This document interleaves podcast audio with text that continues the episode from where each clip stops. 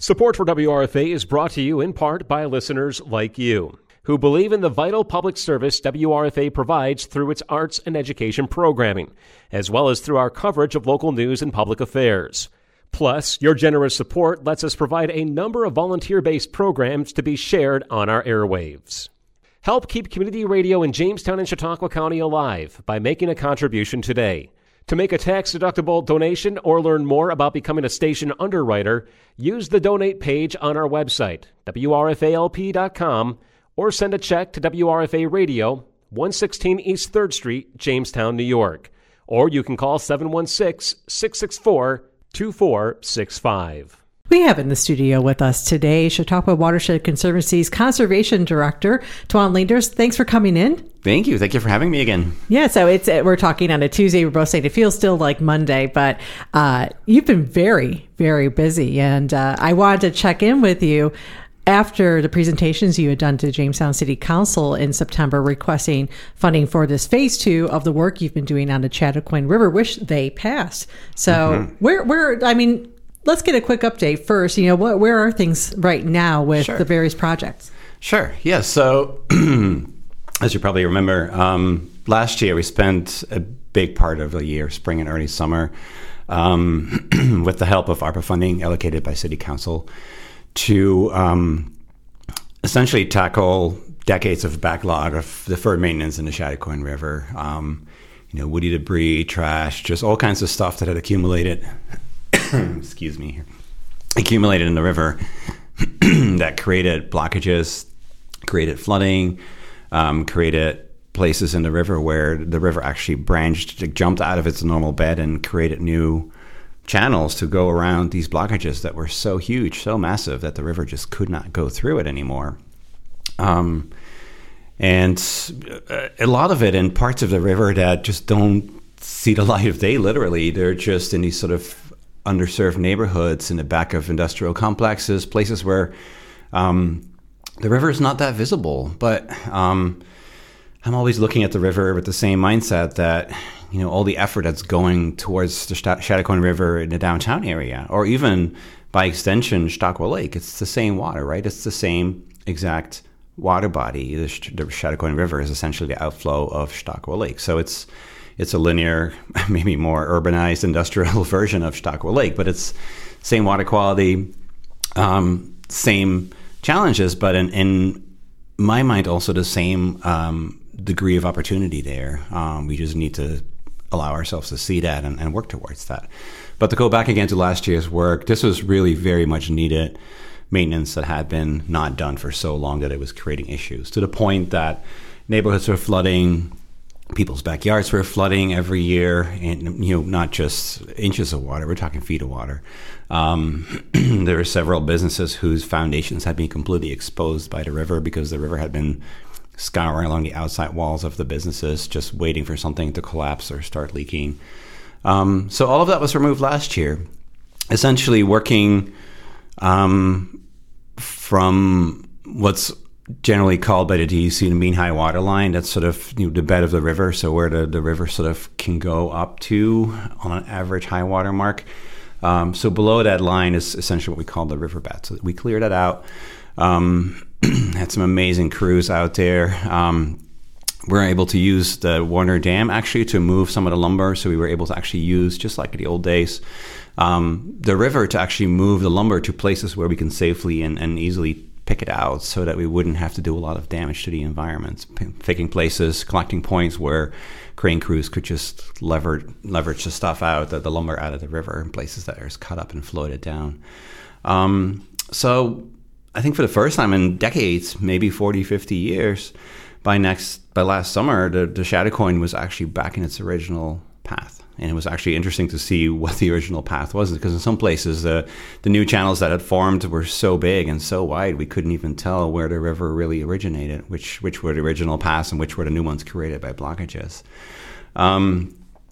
Additional work was done with some invasive species along the river as well, and I had at the time also a big grant out, a state grant, in hopes of doing some bank restoration projects, which unfortunately did not receive the funding that we had hoped, because I think the project was just too big. Like most of these projects, when people apply for these kind of grants, you know, they're a site, not a city.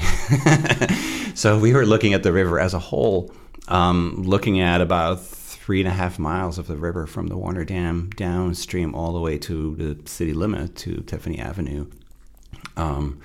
So fingers crossed, we put the grant application back in again this year. But fortunately, with help of City Council and funding allocated, we've been able to actually chip away at our wish list of things that were in the original grant application, and did a lot of preparatory work so that the current state grant ask is actually much more feasible. It's much more focused because a lot of the work that we wanted to do last year actually ended up getting done through different funding mechanisms. So fast forward to 2023, even though the river was nice and clean last year, we're still dealing with living organisms, or dead organisms in this case, and a lot of times that they're trees, right? They don't do what we want them to do. So even though the river bed had been cleared below the high water mark line, a lot of trees were still left standing above the high water mark on the banks. And the banks are a little trickier because the reason why we work below the mean high water mark is that that's state property. The river proper is actually owned by the people of New York. It's not owned by anyone in particular. So having permits from the state to work in there allowed us to do the entire river. As soon as you leave the water, as soon as you get above those mean high water marks, you have to deal with individual landowners. And we're talking hundreds of different landowners in the 3.5 miles of an urban environment, of course. A lot of that is city property, so that we're helped because we're obviously working with the city of Jamestown. But we're back at it again, fortunately with funding from City Council again, because we're still dealing with trees that have fallen since last year. Emerald Ash Borer has left dead trees everywhere. All the small stuff, the branches and the tops are gone. But a lot of what we're seeing right now is full-size trees coming down. And, of course, the river is at the bottom of the hill, so tree falls down, trees roll down. Guess where they end up? So we've had some blockages that have sprung up in the last few months. But more importantly, I think my main pitch to City Council was that I wanted people to be proactive in terms of maintenance, not do what we ended up having to do last year and wait for decades before you finally try to fix a problem that should have kind of been, you know, annual maintenance. But get ahead of these things, and it's just so much more cost efficient doing it that way. So we've identified about 130 trees along that same stretch of the river between the Warner Dam and Tiffany Avenue that are at risk of falling in the river and have the potential to create blockages that are leaning, that might benefit from just some pruning and might be fine if we can actually do that now. And also some additional material that has come down and caught up in places. Bridge abutments and such are notorious for catching logs and debris, so we're just cleaning those out again. So we started yesterday again, crews are back out again. And we're hoping to get all of the work done in the next few weeks, hopefully before we have a lot more rain, and also before hopefully the Warner Dam opens up, because that will actually change the water levels in the river. Not that we couldn't work with that, but it just makes things just exponentially more complicated.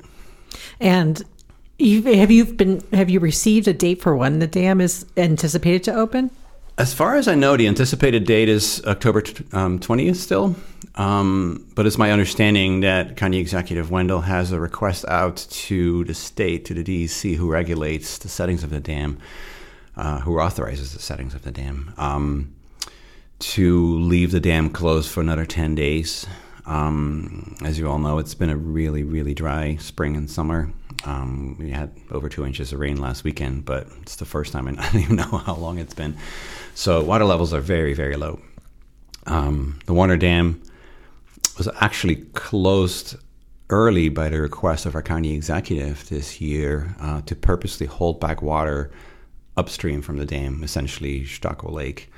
I believe it closed on April 18th, which usually closes May 1st. And when I say close, it means that the gates of the dam close, which then has the effect that it holds back water upstream from there. So water that's flowing out of Chautauqua Lake can't. It stops at the dam, essentially. So the water levels above the dam are much, much higher than they are below the dam, essentially leaving the Chadakoin River at a minimal flow. It's a regulated minimal flow. The Chadakoin River, by state mandate, has to run at least 60 CFS, 60 cubic feet per second, because that's the minimal discharge level needed to safely dilute affluents from the water treatment plant in Falconer. So there's always a minimum flow in the Chadakoin River at 60 CFS. But this entire year, it's my understanding that, maybe barring some storms where the door's temporarily preemptively open just to get ahead of potential flooding, the river has really been running at its minimal allowable flow since mid-April.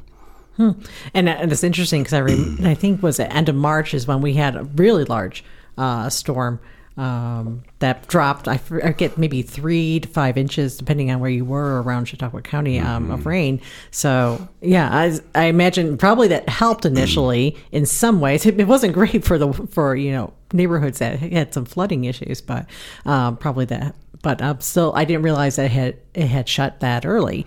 And thinking about, there's that. I'm wondering, does the water level remain low? You're doing a lot of work on lower Chadakoin, but above the dam, you also had work planned within the basin, and I didn't know about the water level, how that affected whether you wanted the higher level in the basin. And where I'm talking about is where the BPU is and behind the Comedy Center, for folks who are not familiar.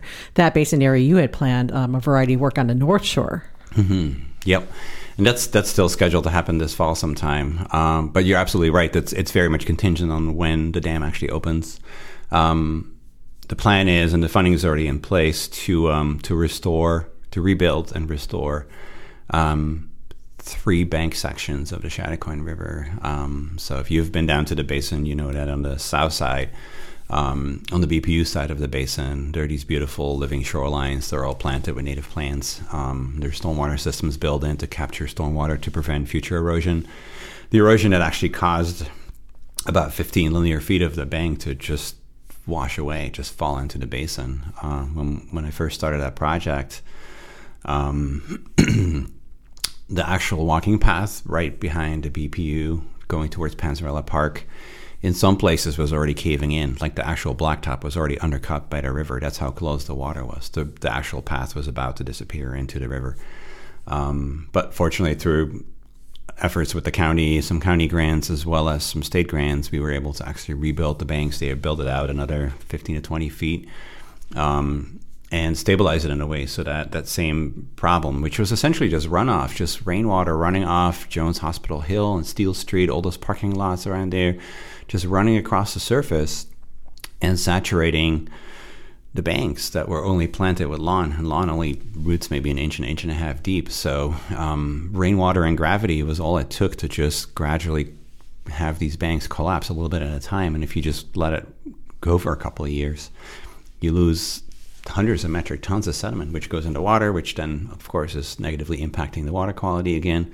But you're losing land, you're losing your banks right there. Now, the issue directly opposite from there is that because the Warner Dam is kept closed every summer to maintain Chautauqua Lake at a very specific level, like down to a quarter inch of water height,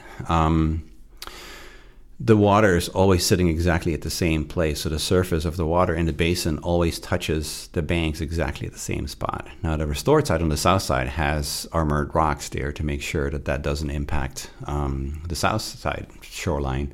But the north side doesn't. It's been caving in for so long that it's just sediment, it's just sand, and it's just urban fill that's been there for decades, centuries sometimes. And there's not much growing on it. There's lawn on the top again that roots an inch and a half down. And there's a bunch of really sad-looking, really scary-looking trees there that, unfortunately, every single one of them is at risk of falling over. They're all growing diagonally out of the bank, or just waiting for the next rainstorm or windstorm to just knock them into the basin. And we're hoping that won't happen, because every one of those trees will take with it probably a pickup truck-sized load of sediment when these root balls come up. So the plan is to rebuild that bank because of the water level having been maintained at exactly the same level for decades. every time the Warner Dam opens, it's almost like, you know, when you pull the plug in your bathtub and you get this like little like vortex going. That's essentially what happens in the basin. When the Warner Dam opens, it will eventually lower Chautauqua Lake if you leave the dam open long enough. But it takes a long time. It'll take days. You know, it'll take a week before you even notice a difference. But the shorter, more proximal areas right above the dam will notice it immediately. So within half an hour, the basin will be mostly dry. So the speed at which that water sucks out of that basin actually brings, like, sucks with it the sediment that's been supersaturated right at the water level. So every time the dam opens, you have this sort of vacuum effect where it sucks the sediment out of the bank at exactly the same height and this linear line, like right on the water line. So over years, decades perhaps, that bank underneath those big trees is literally undercut 3 to 4 feet. There's just, the trees are literally hovering over nothing. So obviously that's not sustainable. There are a lot of plans, there's a lot of grant money coming towards the basin to redevelop that, but we can't just start redeveloping this basin and have, you know, economic activation happening, tourism activation happening, if any one of those trees can take the entire bank with it, or the whole bank could just cave in by itself because it's undercut. So the plan this fall is to remove those trees and rebuild the bank and hopefully build it back out as far as we can. There's a little bit of a shelf in front of the bank where the bank used to be. We're hoping that we can actually add some additional real estate to the bank so we have some more space to work with as well. Stabilize it in a very similar fashion to the southern side. You know, we have to use rocks to make sure that that interface where the water will be kept every summer is not going to impact the banks again going forward. But hopefully sloping it back and planting it with native vegetation, different plants that root at different depths so that we have something that keeps everything stable there. We've been kind of joking about the vegetation that's on the north shore right now. The just about the only thing native growing there is poison ivy. All the trees, all the plants are all invasive species or unwanted species that don't really contribute to the health of the bank, to the health of the river, and honestly don't really make it any prettier. We have black locust trees, which are native, but act like invasives around here that when they're little, have these like 1.5-inch spikes on them, which is not the greatest thing to have growing when you take your little kids for a walk out there. So there are a lot of ways to improve that. But little word of caution, we will be taking all these trees down. So it will be a little stark contrast for a little while because all those trees that are there right now will all have to be removed. And again, if we can remove them in a controlled fashion, without them actually doing additional damage to the banks, it will actually like make our lives much easier when we try to restore everything afterwards. Now with the tree removal, are you leaving like the roots in place? Are you going to grind or to allow those to still hold in the bank, or are you taking out the entire tree, grinding down and everything? If the trees are still alive, we may leave the roots in place. A lot of it will depend on how much more real estate we can add to the banks. If these root balls are right on the edge and we know they will die and eventually decay and leave a hole, then we're better off removing the root balls at that point and making sure we have something that's there for the longer term. We do plan to plant new trees there immediately. So, and we're looking for the largest trees possible, so that at least it will look vegetated pretty quickly again. Given the timing of it all, it'll likely not be until springtime before we can actually plant anything. We'll do the stabilization this fall. But to actually go back to your earlier question about timing of it all, the dam is sort of a critical piece because not only are we restoring that section of the bank, but we're also restoring both sides of the outflow of the dam, between the dam and the Main Street Bridge. There to the bank, what actually keeps the river in place are essentially old foundations of old factories, which are not even tall enough to hold the water in during normal high water, let alone during flood stages. The water actually goes right over top of those, what look like retaining walls, but they're really just old foundations. So every time water goes over that, it'll pool behind those walls. So you have puddles of water separated by a wall from the main river, and those puddles of water will seep through the cracks and leave big holes. And those have been patched in a sort of traditional sense forever by just dumping a truckload of rocks in it. So if you ever look at it, it's a slopey area with a few trees, it's lawn, and then you see all these big piles of rocks that are sort of dumped into holes on either side of the bank. They're Band-Aids. They're fine to fill a hole, but it doesn't actually fix the problem. So while we have equipment mobilized anyway, we'd like to just redo those in the same fashion, so that, because it's all part of the Riverwalk system, right? Like, we've got walking paths on both sides. It's kind of our little business card for downtown Jamestown too. We want to make sure it looks nice. We want to make sure that it's sustainable. We want to make sure it's safe, and just do all that work there. But that, because both of those sections are on either side of the dam, it will require a little bit of juggling in terms of the timing, because as long as the Warner Dam is closed to halt water back in Chautauqua Lake, the water is high in the basin, which makes it harder to work on that side. But the water is really low right now on the downstream side. So ideally, we would do that work first, and then as soon as the dam opens, we'll switch to the other side, and the basin will just, the water level will just drop in there. And that will make it much easier for us to see where the shelf is, where we can place the rocks, so we're not working underwater, for example. That's essentially, we're trying not to work underwater. Right. So it's a good place, because it's like, how often do you have a chance to do that, right? You can just literally like turn the water off and actually work when you need to. So that's pretty cool. Yeah, and one of the, you're calling it the calling card of Jamestown. I think it's funny if you think back, and I've seen the old photos of it. I didn't grow up here. Well, and this was way before I would have been born anyway, that before they did the urban removal of Brooklyn Square, that the Chadakoin River was not considered a feature. It was not considered a calling card. Mm-hmm. It was something that they built over. Yep. And think about how different, like, I didn't realize myself that, these what look like retaining walls were actually former pieces of industry down in along the riverside. But it makes sense now to hear that and understand that that's what it was. But yeah, because I know over Main Street, where Main Street Bridge was, there were buildings like all the way across that.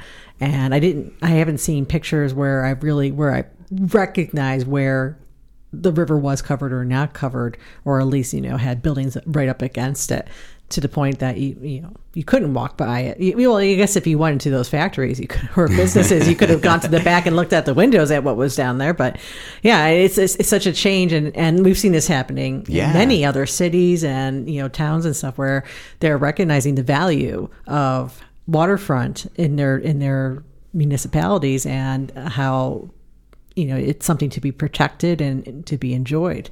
Yeah, and that's what it is. It's waterfront, right? That's the magic word everywhere. Everybody wants to have waterfront, and we have it, and we've been historically ignoring it. So I think we have another chance here. I think that I keep saying this. I truly think that that river, well, I know that river historically was a big, if not the biggest driver for the economy of Jamestown. And I really think that in the future that can still be that, but in a totally different way this time around. Mm-hmm. And to go back to your earlier point, I'll never forget a conversation I had with former Mayor Sam Teresi, who told me that when the buildings were removed near the Main Street Bridge, and the bridge actually emerged from being wedged between buildings, nobody even knew what it looked like. They never knew it was such a beautiful structure, because it was completely wedged in, apparently, between buildings that were spanning the river. It was just a passageway between tall buildings, and the river was underneath somewhere. You couldn't even see it. Hmm. And I think some of the buildings that are right by the Main Street Bridge, I think there's still some viaducts underneath for raceways. But and I forget which buildings exactly. I think did you see them yourself when you? I did. Yeah, there were actually two raceways. Leaving from what's now the basin. The basin was essentially a sorting area for logs coming off Chautauqua Lake being floated down.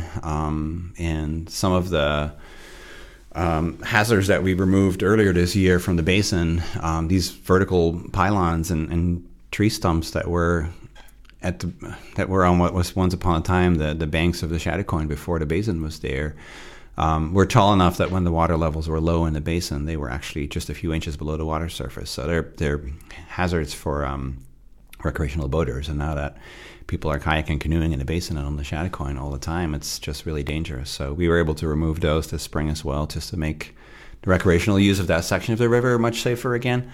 There's still a huge log at the bottom of the basin that we've purposely left there, because I'm secretly hoping that at some point we're able to raise that and preserve it so that we can actually have sort of a little tangible reminder of the old industries here, the furniture industry and the timber industry that used to be here.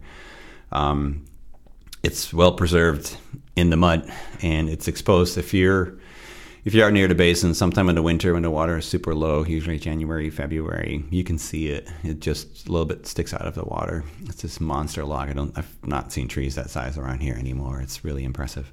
But as soon as you take it out of the water and it's exposed to air, it'll start decaying. So if we ever get to that point, it's going to have to be well preserved. But I can totally picture this, sitting on a pedestal somewhere along the river with a nice slice in it and, seeing all the year-rings and trying to figure out how old this tree was and how long it's been down there and what all was happening in Chautauqua County at the time. That's pretty cool. Mm-hmm. Some of the things you've been mentioning that, you've planted native species on the South Basin that you're intending to put them on the North Shore where there aren't any. And I think people have heard a lot about, native plants and, it's important that you have native plants in your yard. But in terms of the riverbank, why are natives so much more important than like whatever is there right now? Right. Yeah. Well, natives are always good because they're supporting more than just, the aesthetics, right? You can find native plant species that are just as pretty as the ornamentals that we buy in whatever garden center you go to. But they're not just ornamental. They're an integral part of the environment here. And keep in mind that not only do we have waterfront property everywhere along the river, but we're also at the very top of the Mississippi watershed. We have incredibly clean water here. And the Chadakoin River, in spite of its industrial appearance, is very healthy and supports a lot of life. And we'd like to keep it that way, of course. So planting the entire riverbank with non-native invasive species is obviously not contributing to the health of the river. So that's one reason to actually have native species there. But it also adds interest to the river because it also brings in additional species that can survive there. It's good for the fish if we have native plant species growing in the basin and growing in the rivers that provide cover for little baby fish. So you can actually keep these populations going. The turtles like that. Beavers and otters like to hide in it. Butterflies, dragonflies. It just the river comes alive when you actually add that critical piece of vegetation there. But the other part of it is that retaining walls and old foundations are fine to keep your banks somewhat protected. Sometimes if you have a lot of money and you build really big walls, you can truly protect your banks there. But the challenge with what we call hard armoring, so using concrete or rock, for example, or steel retaining walls, is that you're not really fixing an erosion problem. You're just moving it downstream. You're just moving your erosion problems to the first property that doesn't have those kind of stabilization efforts. So you can picture water just streaming along a bank, and if you put a wall there, if it's a wall strong enough that the water won't erode through it, it'll just bypass that section of the river, and as soon as it hits your neighbor who doesn't have the money to build a wall like that, their bank is just going to get the full impact of the water, the current at that point. So what's happened historically is that rivers, not just the Chadakoin, but any river, tends to be armored in that way where everybody does their own thing. Some people build steel retaining walls, some people build cement walls, some people don't have anything at all and just have lawn going right to the edge. And the banks sort of respond in different ways, and depending on how these armorings have been put in place, some more successful than others. The critical piece that tends to be missing often is vegetation. So you can armor a bank with large rocks, and which, if you want to see some examples, just walk between the pedestrian bridges downtown. You'll see the sections of the bank that have been armored on the north side with rock, but only rock. And then if you look on the south side where the banks have been armored with rock but also have a healthy vegetation cover growing on top of it, you'll see that the healthy vegetation cover is keeping the soil in place behind those rocks. On the north side where you only have rocks and maybe some lawn on the top, you'll see big holes right between the rocks where the sediment has washed out that was behind it. These rocks, when you stack them up, they're like Swiss cheese. There's holes in there, right? So when it rains, water will come down. It will percolate through the top of the soil.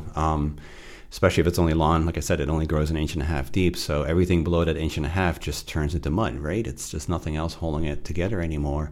And it seeps through these holes in the rocks, and if there's a lot of water pressure behind it, it pushes it right out and leaves a big hole again. And then you end up in these situations like what I described earlier near the Main Street Bridge, where you get these large holes that you have to fill with truckloads of rocks every once in a while, just because the holes just get that big.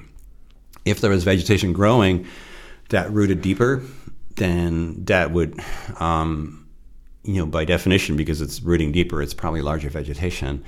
It would actually absorb a lot of the water, because that's what the plants need to grow, right? So the plants will actually absorb most of the water rather than having it sort of perk through the banks and through the walls. And the root masses are what actually keeps the soil together. It binds everything together.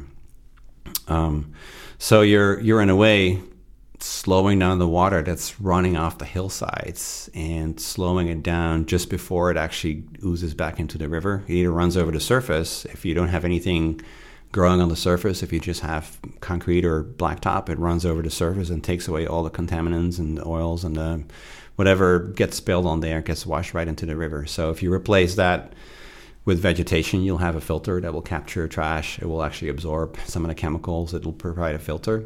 But also underground, it does the same thing. The water that's actually perking through the soil will actually get either absorbed, taken in by the plants, or hopefully at least slow down so it doesn't create these big erosion problems when you have water rushing through loose sediment. So it's not just erosion, then it's cleaning it as well. So you're talking about, yep, headwaters of the Mississippi. Is, yep, we have a clean body of water, and then, if it's cleaning this vegetation, then that's a better habitat. Exactly, and yeah. All around, so. Yeah, and we're on the top, so we can't blame anybody else for contaminated water coming our way, because everything that's in it is stuff that came in from our backyards. So yeah. It's our responsibility to make sure that we keep it that way. And It's in our best interest too. And, conversely, we've talked about native plants, the invasive plants. You've been doing a lot of work on those. You removed, I forget how many Tree of Heaven you did injections of to kill them and then remove them along the river, and have worked with help with JHS students. But you're also, that's still a problem that you're looking at trying to deal, and it's even outside of the scope of your work with the city, trying to see if you can do additional work near the basin with them. Mm-hmm. Yeah, absolutely. So, the reality is that when you look at the urban environment that the Chadakoin River goes through here in Jamestown, the river itself on the water is very natural and very clean. The environment is not. It just has 100 plus years of abuse that we're kind of trying to tackle. And it creates these conditions that are not necessarily the best for more sensitive plant species. So just over time, that's the types of soils, the type of sun exposure, the type of sort of harsh environment that exists in the city favors invasive species. And unfortunately, one of the big ones, the Tree of Heaven, is one of these trees that grows where nothing else grows. So in a way, it's been good. And a lot of times in the past, what we now consider invasive species were sometimes purposely planted, sometimes even by our government, to actually stop erosion for the same reasons I just described, because they're the kind of plants that grow in environments where nothing else could grow. 2020 hindsight, these are the kind of things that then get out of control and actually outcompete the native species, the more desirable species that we really wanted to have there. So you end up creating purposely or inadvertently these monocultures of species that are really hard to remove because they're really good. Like, as a biologist, these are like the most successful things you can imagine. They're so good at surviving in places where nothing else can live. So you got to give them credit for that. But at some point, enough is enough. Like, if that's all you have left, then you will not ever have a chance to have more beneficial native vegetation growing there again. So it's an uphill battle, because there's so much of it. And there's so many different species, and new ones keep added nonstop. But the Tree of Heaven is a particularly nasty one in that it grows exponentially. It sucker sprouts from its roots. So once you have one tree, it grows and grows and grows seeds and drops seeds, and the seeds all have the potential to grow into other plants. And of course, the seeds drop in the same kind of environment where the parent plant grows, which is already a place where nothing else grows. So it favors them again. But they also grow from their roots. So little ones will pop up near where the old ones are. And in fact, their stress response is very, very strong. So even damaging or cutting a Tree of Heaven tree, a mature tree or an older tree, will lead to the removal of one tree, but it actually sends stress hormones into the root system and actually encourages more root suckers to actually grow up. So even people with the best intentions trying to remove trees that they recognize as something undesirable inadvertently might actually exacerbate the problem. But so you can cut down one and you end up with 10 new ones growing out of the roots. So the challenge with a lot of these species is not so much that, well, they're just really successful and you have to figure out their life history, and then you have to figure out how to best wear them out so you can truly get ahead of them. I know the city, I know the parks department, they're constantly fighting these things, but the challenge for them is that, you know, they got a million other things on their plate. So whenever they're out there, they're mowing some of these plants down because they know they're invasive and they're undesirable and they need to go. But sometimes just mowing and mowing and mowing is not the most efficient way to do it. A lot of it's about timing. You really have to tackle specific species in specific ways at specific times. And last year we were very, very successful with the first round of treatment of Tree of Heaven. I've never, ever seen an invasive species removal program be this effective. We almost, like, near 100% success rate. Our contractors ended up treating well over 3,000 trees. And I've been going around all summer trying to find how many were left. And if there's 20 left, then that's the stretch. Yeah, there's not much left. So it was a combination of timing and knowing when to treat them, but also perfect weather conditions to do it. In essence, what you need to do with trees like that is kill the root system underground so that they don't have a chance to grow back from the roots again. And we were able to actually treat them all last year just when the leaves were falling and it was still warm, kind of like the conditions last week here where it was still warm. The trees were still very much alive, but they started to drop their leaves. And you know how everything's looking pretty right now because all the leaves are changing, right? So the leaf colors change because the trees are actually pulling resources from their leaves. They're pulling the chlorophyll, the green stuff out, because that's what they need to create energy again when next year the sun comes out after the winter. So they're trying to store as much of their critical resources in their root system before they go dormant in the winter. And that's when, so they extract materials, chemicals, resources from their leaves, and then they turn really pretty. And then at that point, the tree has no use for them anymore because all the chlorophyll is gone. So then they fall off and the tree goes dormant. And then in the springtime, when the tree doesn't have any leaves yet, it has no ability to actually generate energy because there are no green leaves on it yet. So everything it does in the springtime to actually grow those leaves again has to come from its energy reserves, which are stored in the roots. So treating invasives, but especially Tree of Heaven, at the time when they're actually extracting these resources from their leaves and transporting them to their roots, if you add chemicals, toxins to that mix, they actually purposely get transported to the root system for the trees. So that's why it was so successful. Timing is everything right here. So the trees actually did all the work for us. They were injected with these chemicals that would kill the roots, and they just sat in the root system all winter, just stewing away and killing the root system. So hardly any of them came back. We missed a few because there were just so many. So fortunately, again, the city council again was supportive enough to help us stay with this problem, because these are problems that don't just go away overnight. They don't grow in overnight, but they also don't go away overnight. There's no silver bullet for these kind of things. So regardless of how successful the first treatment was, there's still a few left. But more importantly, the trees have been here for years, decades in some cases. So they've been dropping seeds for years or decades. So there's a seed bank in the soil. So so we're definitely seeing young ones growing back right now from seed. So that's kind of what we're targeting this fall still, is to actually retreat the trees that didn't quite die the first time around. And then try to treat as much of the new growth as possible before they get too big again. And then, unfortunately, there was one area in the city where we were not able to treat the Tree of Heaven last year, right between 2nd Street and 3rd Street on the steep banks of the railroad tracks. It's all privately owned property, owned by the railroad company, and there's a couple hundred Trees of Heaven on there still. So there's still an island of really dense, large Tree of Heaven right in the middle of the city. So in spite of all of them being gone, there's still that hotspot right here. And I'm working with a railroad company right now to hopefully treat those as well this fall, and then hopefully we can remove them this year.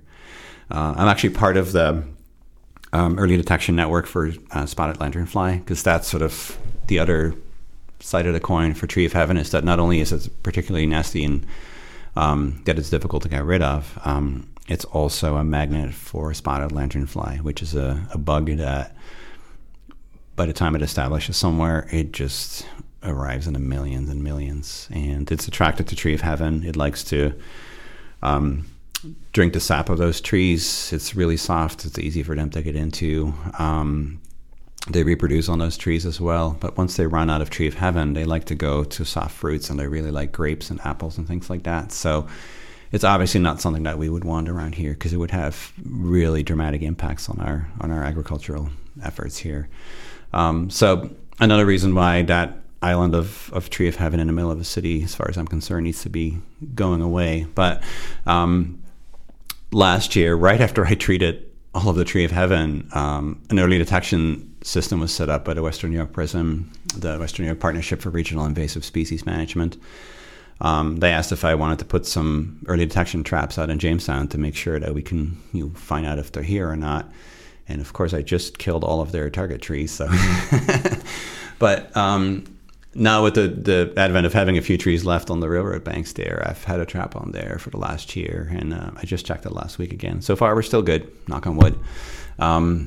But they're certainly getting closer, and it is a real problem, and it will be a real problem if those bugs get here. The closest spots that are known right now is one site in Buffalo, where last year a few showed up, and this year they were there still. So this is the time of year where they're laying their eggs, so you're not going to see the bugs much longer, but the eggs will be plastered to trees and buildings and such. And unfortunately, they seem to really like kind of smoother surfaces, and apparently canvas coverings on 18-wheelers are a preferred place to put their eggs on, so you can imagine how these things just spread everywhere. If we're completely able to get to avoid getting them here, I don't know. But having removed their favorite food, I think, is going to really have an impact on the size of population we might get. If anyone's been to New York City or Pittsburgh this summer, it's awful. Like, entire sidewalks are just covered in these bugs. Entire buildings are covered in these bugs. It's awful. So I'm still optimistic that we can avoid the worst of the worst. And I'm really grateful that the city has been so helpful to actually help us be proactive here, because I'm optimistically seeing a real shift in how we're dealing with our environment, and rather than constantly doing damage control, which is really not very efficient and very costly, I'm really optimistic that we're seeing things changing a little bit, that we're getting ahead of problems and preventing problems from happening. So it's really encouraging. And having worked with you in the past, before I was here at WRFA, one of the things I remember that was a challenge is that there were monies available through the county, through the occupancy tax, that could be used for lakes and waterways, but that could only be used up to the Warner Dam. Mm-hmm. And the trick was, and the difficulty was, how do you fund projects for the lower Chadakoin below the dam? And so when the city got that American Rescue Plan monies, that was a beginning opportunity. And we learned when you presented to City Council that cleaning up that Chadakoin River and the work you're doing may actually open the door, so to say, and not just opening it up the waterway, but opening the door to other funding possibly. Absolutely, yeah. So, some other projects that we've been working on at the Watershed Conservancy is actually focusing on the county's major waterways, so Cassadaga Creek and Conewango Creek. And large sections of those combined form the Martin Ecob waterway trail system. It's essentially a county trail, but it's two rivers, right? The county historically has created a map of the waterway trail system, and has a series of kayak launches, boat launches along those rivers. But very similar to the Chadakoin River, then maintenance just became inadequate or non-existent. And on top of that, again, I keep saying this, but Emerald Ash Borer changed everything. Having a quarter of our trees dead or dying and suddenly like rolling down the hills and ending up in often in the water or near the water has a major impact on the quality of the waterways, and frankly has created and is still creating some really dangerous situations in some places. So the Chautauqua County actually contracted with the Chautauqua Watershed Conservancy in two ways. I requested essentially a reserve fund to do emergency repairs to the waterways, because historically when we have large tree falls or major damage in the waterways, either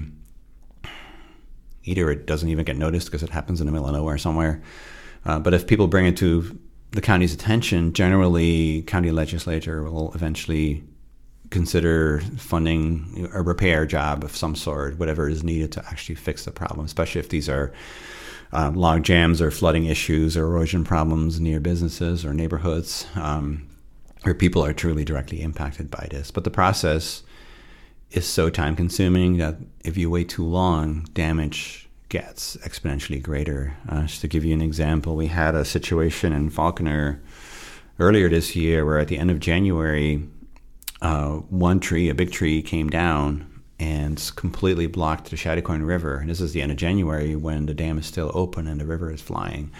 So there's a lot of water coming through there. Just to give you an idea, the Chadakoin River all summer has been running, like I said, at 60 cubic feet per second, 60 CFS. At winter flood stage, it can run 1,500 CFS. It is a very different river. I've been working in the Conewango and Cassadaga Creeks the last few weeks, and I'm just constantly eyeballing the high water marks on the trees around me, which are about a foot above my head. I'm 6'2", so the water goes up 7 feet, and it's terrifying. It is absolutely terrifying. Like the power of the water as it starts moving as material is terrifying, and once the material gets jammed in and that kind of power needs to go around it or over it, if your house or your backyard happens to be in the way, not good.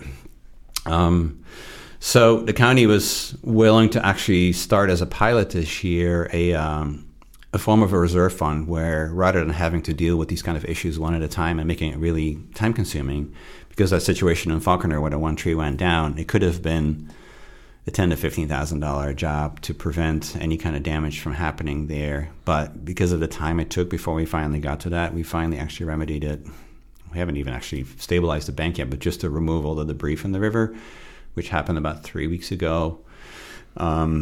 The whole project, stabilizing all the damage there, will probably end up being a $160,000, $170,000 job. So wow. It like became 10 times more expensive by just waiting. And this is waiting while the river is as low as it is. As soon as the Warner Dam opens, whenever this happens in the next few weeks, that bank is going to wash away. We lost probably 20 feet of bank, and 20 feet of bank that is now threatening to undercut the driveway of a major business, and then would actually stop all of their trucks from getting in and out of the factory, which is just not an option.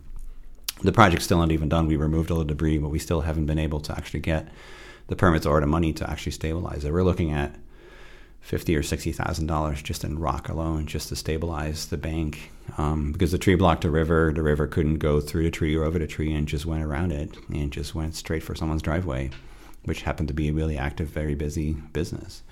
So these things can go and spin out of control really fast. So having a reserve fund and being able to address these issues really quickly, certainly, again, in the terms of being proactive here, can prevent a lot of damage and can prevent a lot of really costly repairs and just save a lot of time. So we've been doing emergency repairs all year so far in random places where these kind of situations came up. But another contract that was awarded to the Chautauqua Watershed Conservancy was to actually revisit the Martin Ecob waterway system, to create a new master plan for the system, to actually assess the whole system from the top to the bottom and see how much of it is really makes sense to activate in terms of recreational uses, and how much of it is safe to actually activate in terms of recreational uses as well. And then also built into that contract was 10 crew days to actually start removing some of these obstacles to make the waterways as fun and interesting and beautiful as possible for people to use out there. So unfortunately, bureaucratic wheels turn very slowly. So the work that we were hoping to start in May. We weren't able to start until September. And since the Martin Ecob waterway, depending on how you define it, is spanning almost 50 miles of river, that's a lot of water to cover in no time at all. And of course, the weather is changing. So I keep looking at these high water marks, like I said, and I don't want to be out there when the water goes up 7 feet. So we've been out actually trying to maximize the time that we had because the weather's been so great in the last few weeks. And even though we don't have a full picture of the entire waterway system yet, I can already tell you that the tops are probably so clogged up with beaver dams and log jams that we're probably not going to try to open those for recreational uses. But the bottoms, the southern side, you know, coming up from the Pennsylvania boundary are gorgeous, absolutely gorgeous. And it just the kind of places that you wish people could come and see. It's so underutilized and so beautiful out there. So in order to maximize the limited time we had this year, I started mapping at the Pennsylvania line going upstream, thinking that, you know, that's the biggest water where you have both Conewango and Cassadaga Creek and the Chadakoin sort of in one channel. So it's the biggest water that's least likely to be completely blocked. See if we can at least start clearing that out so that we can at least by next spring have as much of the waterways open so we can start to encourage people to go actually out there and see it and enjoy it. So we've been able to clear out just over 11 miles of the waterway so far. But now we're getting into the really big stuff, the really big log jams and the really big blockages. So this is where we're going to have to find some middle ground between like what's actually manageable and what makes sense to activate. But yeah, it's absolutely gorgeous out there. The number of bald eagles I've seen in the last few weeks is just staggering, absolutely staggering. We came across, there was a section in the southern part of Conewango Creek where a tree had fallen over and created a blockage, and the tree is pointing right into the current, and the current actually washed away a section of the bank. And I found a huge mountain of freshwater mussel shells, which is most likely a Native American shell midden, like a shell mound. It's some historical site that was buried underneath several feet of dirt that happened to have just got washed away just because of a tree that fell over in one place. So I'm in contact with the Seneca Nation of Indians and waiting for some crew to come out and actually assess the site to see. But there's all kinds of amazing features out there that deserve to be seen and deserve to be enjoyed. So I'm really looking forward to next year, hoping that we can extend the contract so we can get out there again once the water goes down in the spring and finish the mapping. We'll still continue some of the work while the water is still low. We'll do some drone surveys too in places that are hard to navigate right now. Access is difficult, but the idea really is that we're looking for a way to also not just ecologically restore the rivers and keep them safer and healthier, but also to economically restore them in a way that people can actually use them as a draw for tourism. It's great for fishing and canoeing and kayaking and paddleboarding. It's just gorgeous out there. And the key thing really here is what you sort of alluded to is that since the Conewango Creek and Cassadaga Creeks are essentially county parks, they have dedicated funding. It's not a lot of funding, but there is some funding for maintenance. So if we can get those waterways or the parts of the waterways that we would like to actually keep open at a maintainable level, then they're taken care of through the county's budget, their maintenance budget. The missing piece here is several miles of the Chadakoin River. Essentially the section of the Chadakoin River from the Warner Dam to where it meets Cassadaga Creek on the other side of Falconer. Because if we could open up that section of the Chadakoin to the point that it becomes kayakable and navigable, then you're connecting dozens of miles of county park, county blueways, county waterway trail to Chautauqua Lake. And you're essentially connecting some of the biggest economic drivers right there through the Chadakoin River.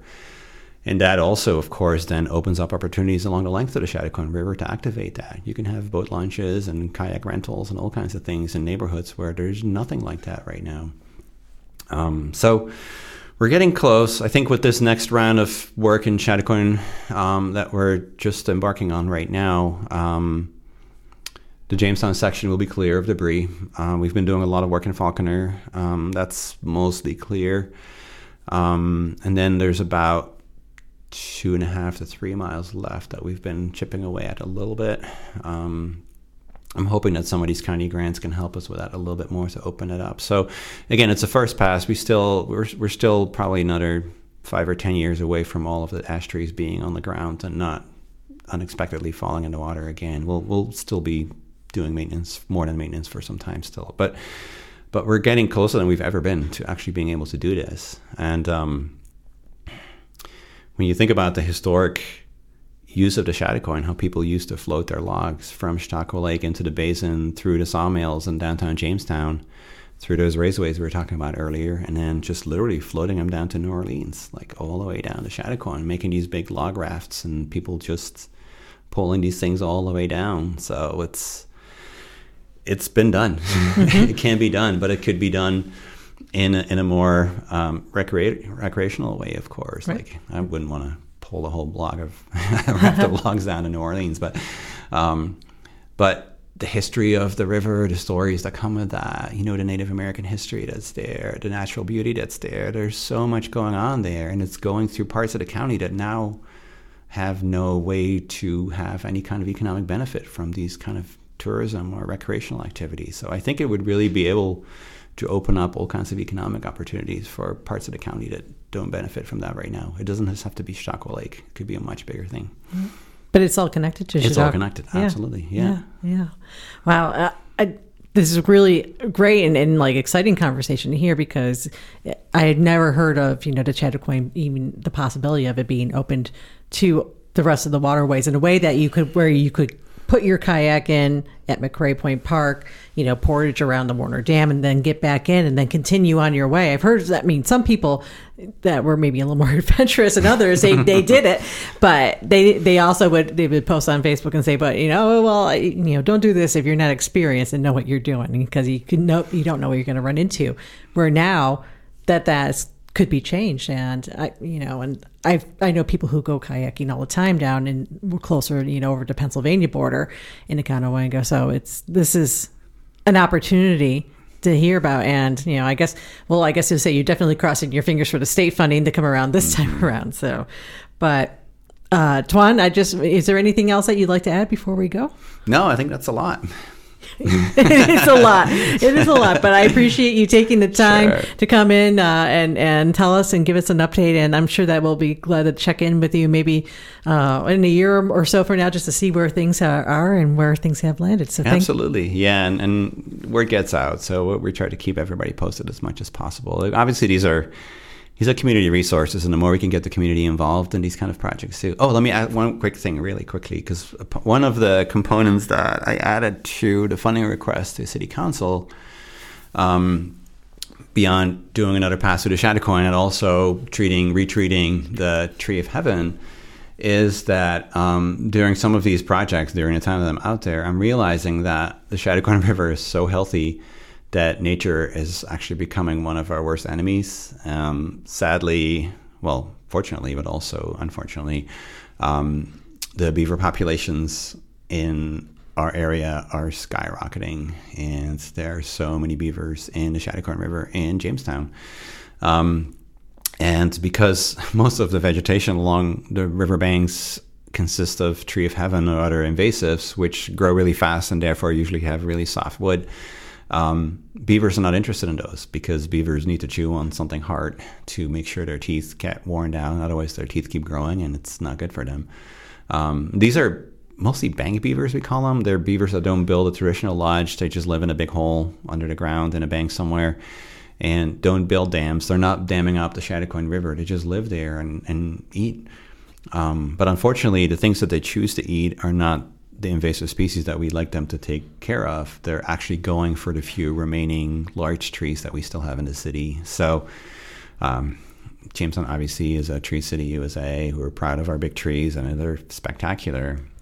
But they are too, part of the work we're doing is doing some tree maintenance, because some of these have been neglected, and there's dead wood and branches that could split and damage these trees. But now, to add to all of those challenges, the beavers are also impacting these trees. They're actually munching on the bases of the trees, chewing the bark off, just chewing the bases of the trees just to wear down their teeth and just to eat.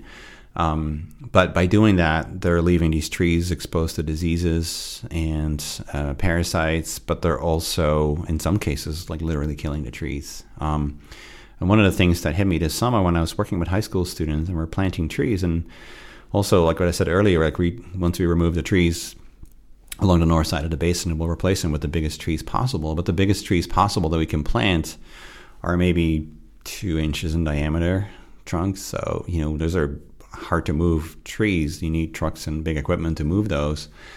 But they're nothing compared to what we're losing right now because the beavers are damaging these trees. So for any of these trees that we plant, even the biggest ones plantable, it'll take two of our generations to reach the kind of size trees that we're losing right now to beaver damage. So as part of the funding awarded to the Chautauqua Watershed Conservancy, we also requested a little bit of money to actually buy chicken wire, just garden fencing, because wrapping these big trees, the bases of those trees, in just metal screen will discourage the beavers from actually damaging those trees. So rather than standing by and watching the biggest trees that are 50, 60, 70, maybe 100 years old sometimes, just slowly dying and then replacing them with the biggest trees we can plant at another expense again, why not protect what we have, right?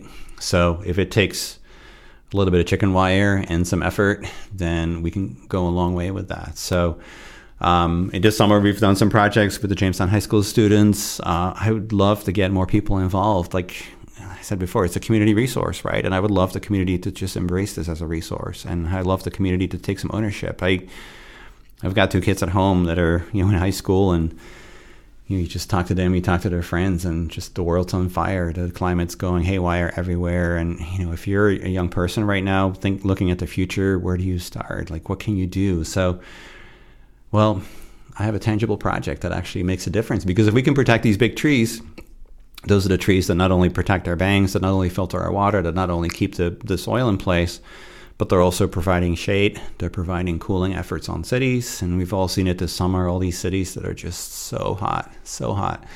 And the trees are the answer, but it's big trees that are really the answer. So let's protect what we have right here. So expect some call for action, or multiple calls for action, over the winter when it's a little easier to get to those trees. And I'm hoping that I can get some people to come help just chicken wire up some trees around the city here. How can they reach you if they want to get on a list of volunteers? Just contact the Chautauqua Watershed Conservancy. It's info@chautauquawatershed.org. Or just go to our website and just reach out to us. And we'll be glad to put your name on a list. Twan Leenders, thanks for coming in today. Oh, you're so welcome.